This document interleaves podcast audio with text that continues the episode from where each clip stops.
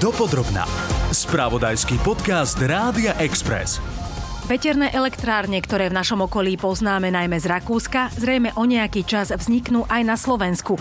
Ich výstavbu podporuje Ministerstvo životného prostredia aj hospodárstva. Elektrina pochádzajúca z vetra je nielen ekologická, ale najmä lacná. V podcaste Dopodrobna nám o tom, či sú na Slovensku vhodné podmienky pre veterné elektrárne, porozpráva bývalý štátny tajomník ministerstva hospodárstva a poslanec parlamentu Karol Galek. O tom, ako a kde chce vláda rozvoj veternej energie podporiť, zas povie minister životného prostredia Ján Budaj. Zástupca Slovenskej asociácie fotovoltického priemyslu Ján Lacko povie, ako energia z obnoviteľných zdrojov vplýva na znižovanie celkovej ceny elektriny na trhu. Analytik Radovan Potočár hovorí, že umiestnenie a výber lokality pre výstavbu takejto elektrárne je kľúčové. No a o vplyve veterných turbín na vtáctvo sme sa rozprávali s ornitológom Jozefom Ridzoňom. Vítajte pri podcaste Dopodrobna. Pozdravuje vás Ľubica Janíková.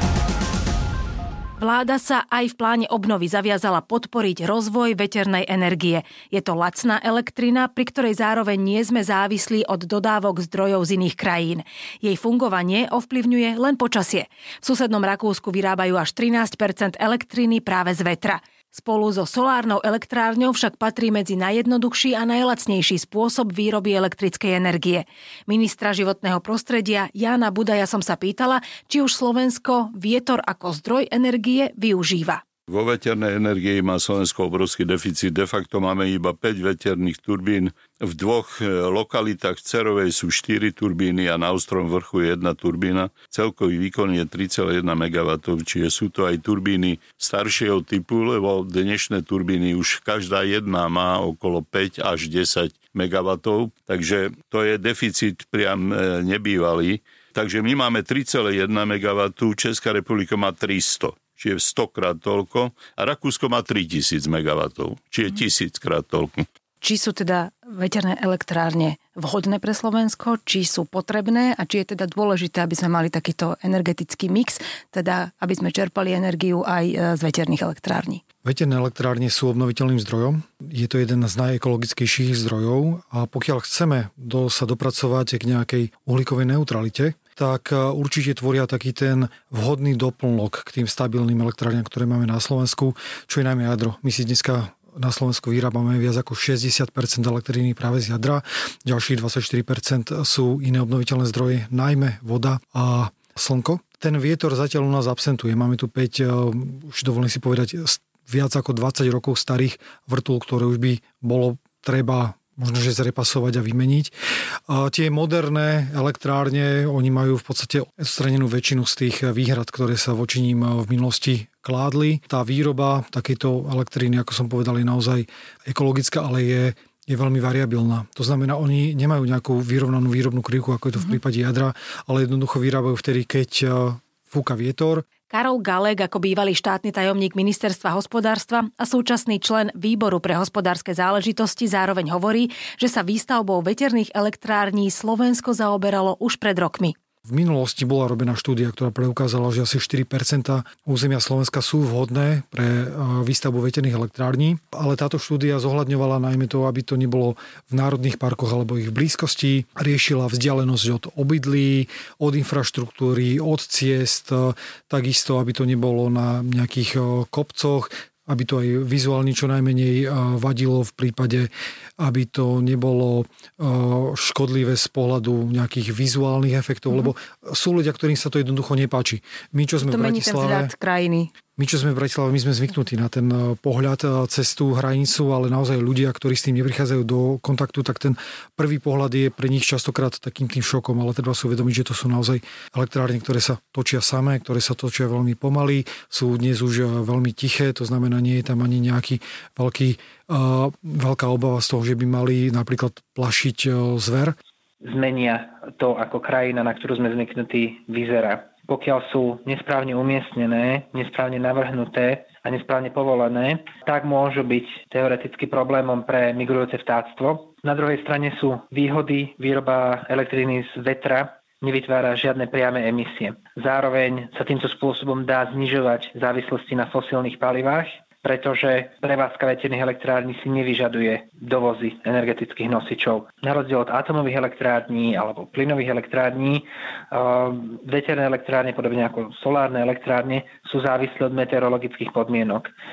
Výroba týchto zariadení teda nie je plne v rukách ich prevádzkovateľov, ale závisí od toho, aké podmienky poskytuje počasie. Na druhej strane skúsenosti z niektorých krajín, napríklad z Nemecka alebo Rakúska, ukazujú, že veterné elektrárne sa vedia v priebehu času relatívne dobre doplňať so solárnymi elektrárňami. Analytik energie portálu Radovan Potočár tiež zdôraznil, že veterná elektráreň musí pred svojou výstavbou splniť viacero podmienok.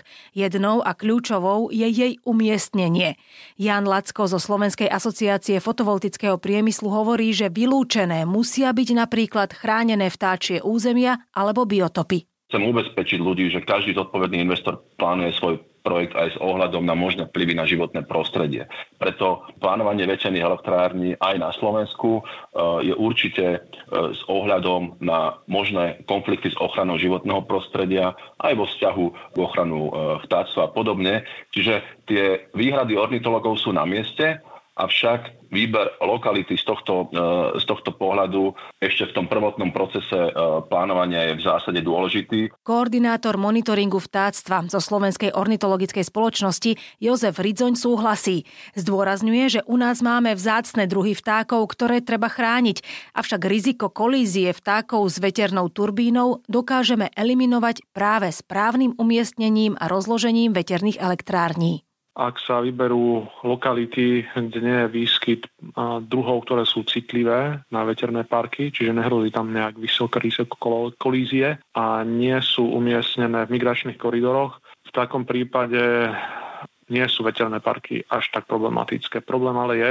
a to je skúsenosť zo západu a aj u nás máme viaceré takto navrhnuté, často sa navrhujú na zlých miestach, a tam potom hrozí vysoké riziko kolízie, napríklad u dravcov, alebo u migrujúceho vodného vtáctva, ako sú volávky, beluše. A Slovensko je v tomto obzvlášť rizikové, lebo sa u nás vyskytujú viaceré vzácne druhy dravcov, ako napríklad sokol rároch alebo orol kráľovský, ktoré sa v takých počtoch ako u nás nevyskytujú nikde inde v Európe, Európskej únii. Máme teda väčšiu zodpovednosť za ochranu týchto ohrozených veľmi vzácných druhov dravcov. Čiže e, viete to aspoň pripomienkovať? V rámci procesu posudzovania vplyvu na životné prostredie sa môže každý zapojiť, nielen ornitológovia, a to my robíme.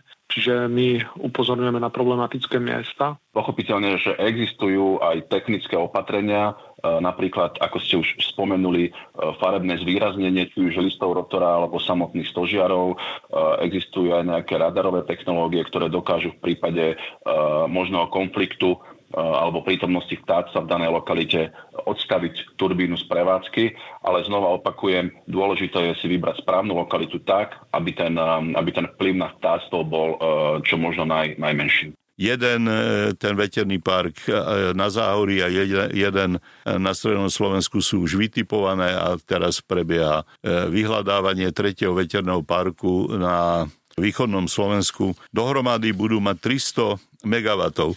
Nie je to ešte zďaleka to, čo majú, má Rakúsko, ale považujeme to za začiatok, e, reálny začiatok využívania veternej energie na Slovensku. Z pohľadu možno ochrany životného prostredia sú tam nejaké konflikty treba v súvislosti s vtákmi alebo s hlúkom Samozrejme, alebo s že sú s vtákmi a pokiaľ ide o aj estetický zásah do krajiny, aj prípadne pre niekoho to šumenie, ak by e, veľmi blízko, no blízko domov sa to nestavia. To samozrejme sa stavia v poliach, ďaleko od obytnej zóny, ale v každom prípade treba získať e, súhlas e, s územným plánom obce a tam v zahraničí často pristupujú títo investori k tomu, že samotným obyvateľom obce dajú nejaké benefity. Buď im niečo vybudujú, alebo im dajú lacnú energiu, a e, podobne. Čiže ja si myslím, že ak sa bude postupovať takýmto spôsobom, tak aj ľudia, ak by mali mať v obci o niečo lacnejšiu energiu, tak ochotne budú podporovať výstavbu veternej elektrárne, ale aby sa neobávali, že spúšťame nejakú živelnú výstavbu e, vrtulí po Slovensku. Práve preto chceme, aby sa sústredili vo veterných parkoch nevyplýva z inštalácie veternej elektrárne žiadne obmedzenie. To znamená, uh, umiestni sa to do toho poľa, pribudú, vybudujú sa tam nejaké prístupové cesty, ktoré môžu využívať aj tí polnohospodári. Ale hovorím, všetko treba s rozumom. Uh-huh. To znamená zistiť, či je tam kapacita, či to nebude vadiť životnému prostrediu, obzvlášť tým vtákom, to je to dlhodobé posudzovanie. No a samozrejme musí to byť aj spoločensky akceptované, ale to musíme dosiahnuť práve aj tým zapojením tej spoločnosti, tých ľudí, ktorí budú v budúcnosti v blízkosti tých veterných elektrární žiť a musia byť samozrejme dodržané všetky predpisy. Jednak hygienické normy, ale aj tie technické. Aké parametre má tá elektráreň?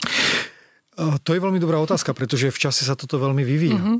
Kým, keď som hovoril o tých elektrárniach, ktoré tu boli stávané v roku 2000, tak to boli ešte, poviem, že nízke elektrárne, ktoré mali tzv. hub height, to je výška toho stredu, kde sa nám stretávajú tie jednotlivé vrtule, okolo 60 metrov. Samozrejme boli aj nižšie, to boli také tie pionierské, na ktorých sa veľmi veľa práve tí výrobcovia naučili. Dnes ideme do výšok 120, 150 metrov. K tomu si musíte pripočítať aj tú samotnú, ten samotný list tej vrtule, ktorý môže mať dĺžku mm, v niektorých prípadoch aj 60 e, metrov, alebo teda pri tých vyšších, pardon, to som prepískol, ale možno, že 40 a 50 metrov.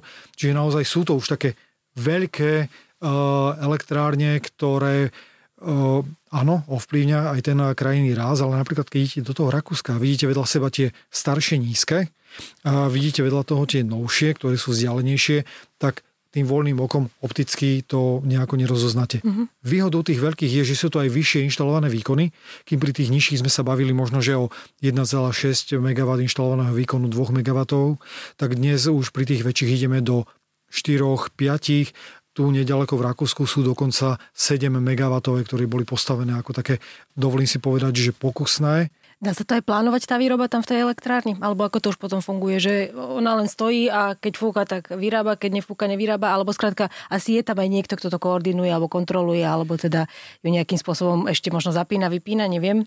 To je, to je veľmi dobrý bod, to zapínanie a vypínanie, pretože ne, neprídete tam a nebudete do tej elektrárne fúkať, to naozaj veľa nepomôže, musíte si počkať na ten vhodný vietor. Tie lokality sú vyberané tak, aby toho vetra bolo čo najviacej, ale aby bol aj čo najstabilnejší z pohľadu prúdenia. To znamená, aby sa mi neotáčal raz zo severu, raz z juhu, západu, lebo tá elektrárne sa otáča a sama spotrebováva aj nejakú Ona sa otáča? Ona sa otáča. Mm. Ona sa otáča vždycky do toho smeru, odkiaľ je to najsilnejšie. Dokonca aj tie lopatky, tie vrtule sa dokážu natočiť podľa toho, ako je silný ten vietor, lebo oni vytvárajú tú bariéru, do ktorej sa ten vietor opiera, opiera a ktorý, ten, e, ktorý tú celú, celý ten rotor aj s tým generátorom roztáča. No a tam treba povedať aj to, že Uh, tieto elektrárne sú aj citlivé napríklad, keď je veľmi silný vietor. Čiže príde nejaký uragán, tak oni sú pripravené na to, že sa kompletne sklopia, tak aby nevytvárali žiadnu prekážku a vtedy sa oni aj zastavia. Ale v prípade, keď potrebujeme tú elektrínu v sieti, preto som povedal aj na začiatku, že sa jedná o variabilný zdroj, ktorý vyrába hlavne tú špičkovú elektrínu, to znamená tú doplnkovú, ktorú aj my potrebujeme v čase nejakej špičky, tak toto my neovplyvníme. Jednoducho vyrába vtedy, keď, eh, potrebu, keď eh, fúka vietor, ale vieme to ovplyvniť z toho pohľadu, keď je tej elektriny v sieti prebytok, a eh, pokiaľ by tam bola nejaká dodatočná, dodaná, tak by to ovplyvnilo práve tú frekvenciu, ktorú my potrebujeme držať na nejakej úrovni hercov a vtedy je možné ich odstaviť. A toto častokrát vidno aj práve v tom mm-hmm. Rakúsku, keď idete, napriek tomu, že fúka, tak niektoré z tých elektrární sú odstavené. Takže sú do istej miery regulovateľné, ale najmä na tej strane toho odpájania. Dopodrobná. Otázkou často býva aj životnosť alebo odstránenie a likvidácia samotnej veternej elektrárne. Karol Galek hovorí, že dnes už sú možnosti, ako takúto elektráreň zrecyklovať. Tá životnosť elektrární sa pohybuje okolo 20 rokov po jej skončení je možné takúto elektráreň kompletne rozobrať a na 90 až 95% zrecyklovať. To, čo je takým tým neurologickým bodom, keď to tak môžem nazvať, tou achilovou petou, sú práve tie lopatky vrtule, ktoré sú vyrobené zo sklolaminátu. A tento sa doteraz nevedel nejak veľmi relevantne upotrebiť Tieto vrtule častokrát po skončení tej životnosti, dnes máme naozaj tú prvú generáciu, boli zahrabávané, jednoducho kompostované. A preto vznikli niektoré tie obrázky, ako zrazu príde buldozer a zahrnie obrovské množstvo tých vrtúl. Dnes sú technológie, sú to stále také v tých plienkach, ktoré vedia si poradiť aj práve s týmto sklolaminátom a dovolím si povedať, že za pár rokov tá veterná elektráreň bude možno, že aj na 100% recyklovateľná v rámci tých možností. Tá lokalita sa vždy využije na výstavbu novej, to znamená, že keď už je raz použitá, mm-hmm tak posúdená, tak už je jednoduchšie tam inštalovať tú novú. Ďalšiu. Samozrejme, bude asi z tohto pohľadu väčšia, ale naozaj po tých 20-30 rokoch nejde iba o tú životnosť, ale ide aj o tú účinnosť, efektivitu tej výroby, tak je dobre takúto elektráreň vymeniť, lebo aj tá technológia dospieva. Keď som hovoril o tom, že kedy si sme mali vrtule, ktoré naozaj zabíjali vtáky, ktoré mohli uh-huh. byť hlučné, mohli vytvárať nejaké stromboskopické efekty, tak toto je dnes v rámci toho posudzovania veľmi, veľmi prísne nielen, nielen v zahraničí, ale bude to určite veľmi prísne aj u nás. Ideme teraz do nejakých procesov zjednodušovania, ale zase nemali by sme byť príliš jednoduchí a hlavne mali by sme ísť naozaj od toho spodu, od tých ľudí, aby sa naozaj s tým oni stotožnili, že také niečo sa bude v tej ich lokalite nachádzať. A naozaj obnoviteľné zdroje áno, ale najmä s rozumom, pretože ovplyvňujú jednak to životné prostredie, ovplyvňujú našu peňaženku, ovplyvňujú aj tú samotnú sieť. Záverečnou, ale rozhodne nie poslednou výhodou veternej elektrárne je to, že čím bude na trhu viac lacnej energie z obnoviteľných zdrojov, tým bude celková cena za elektrinu klesať.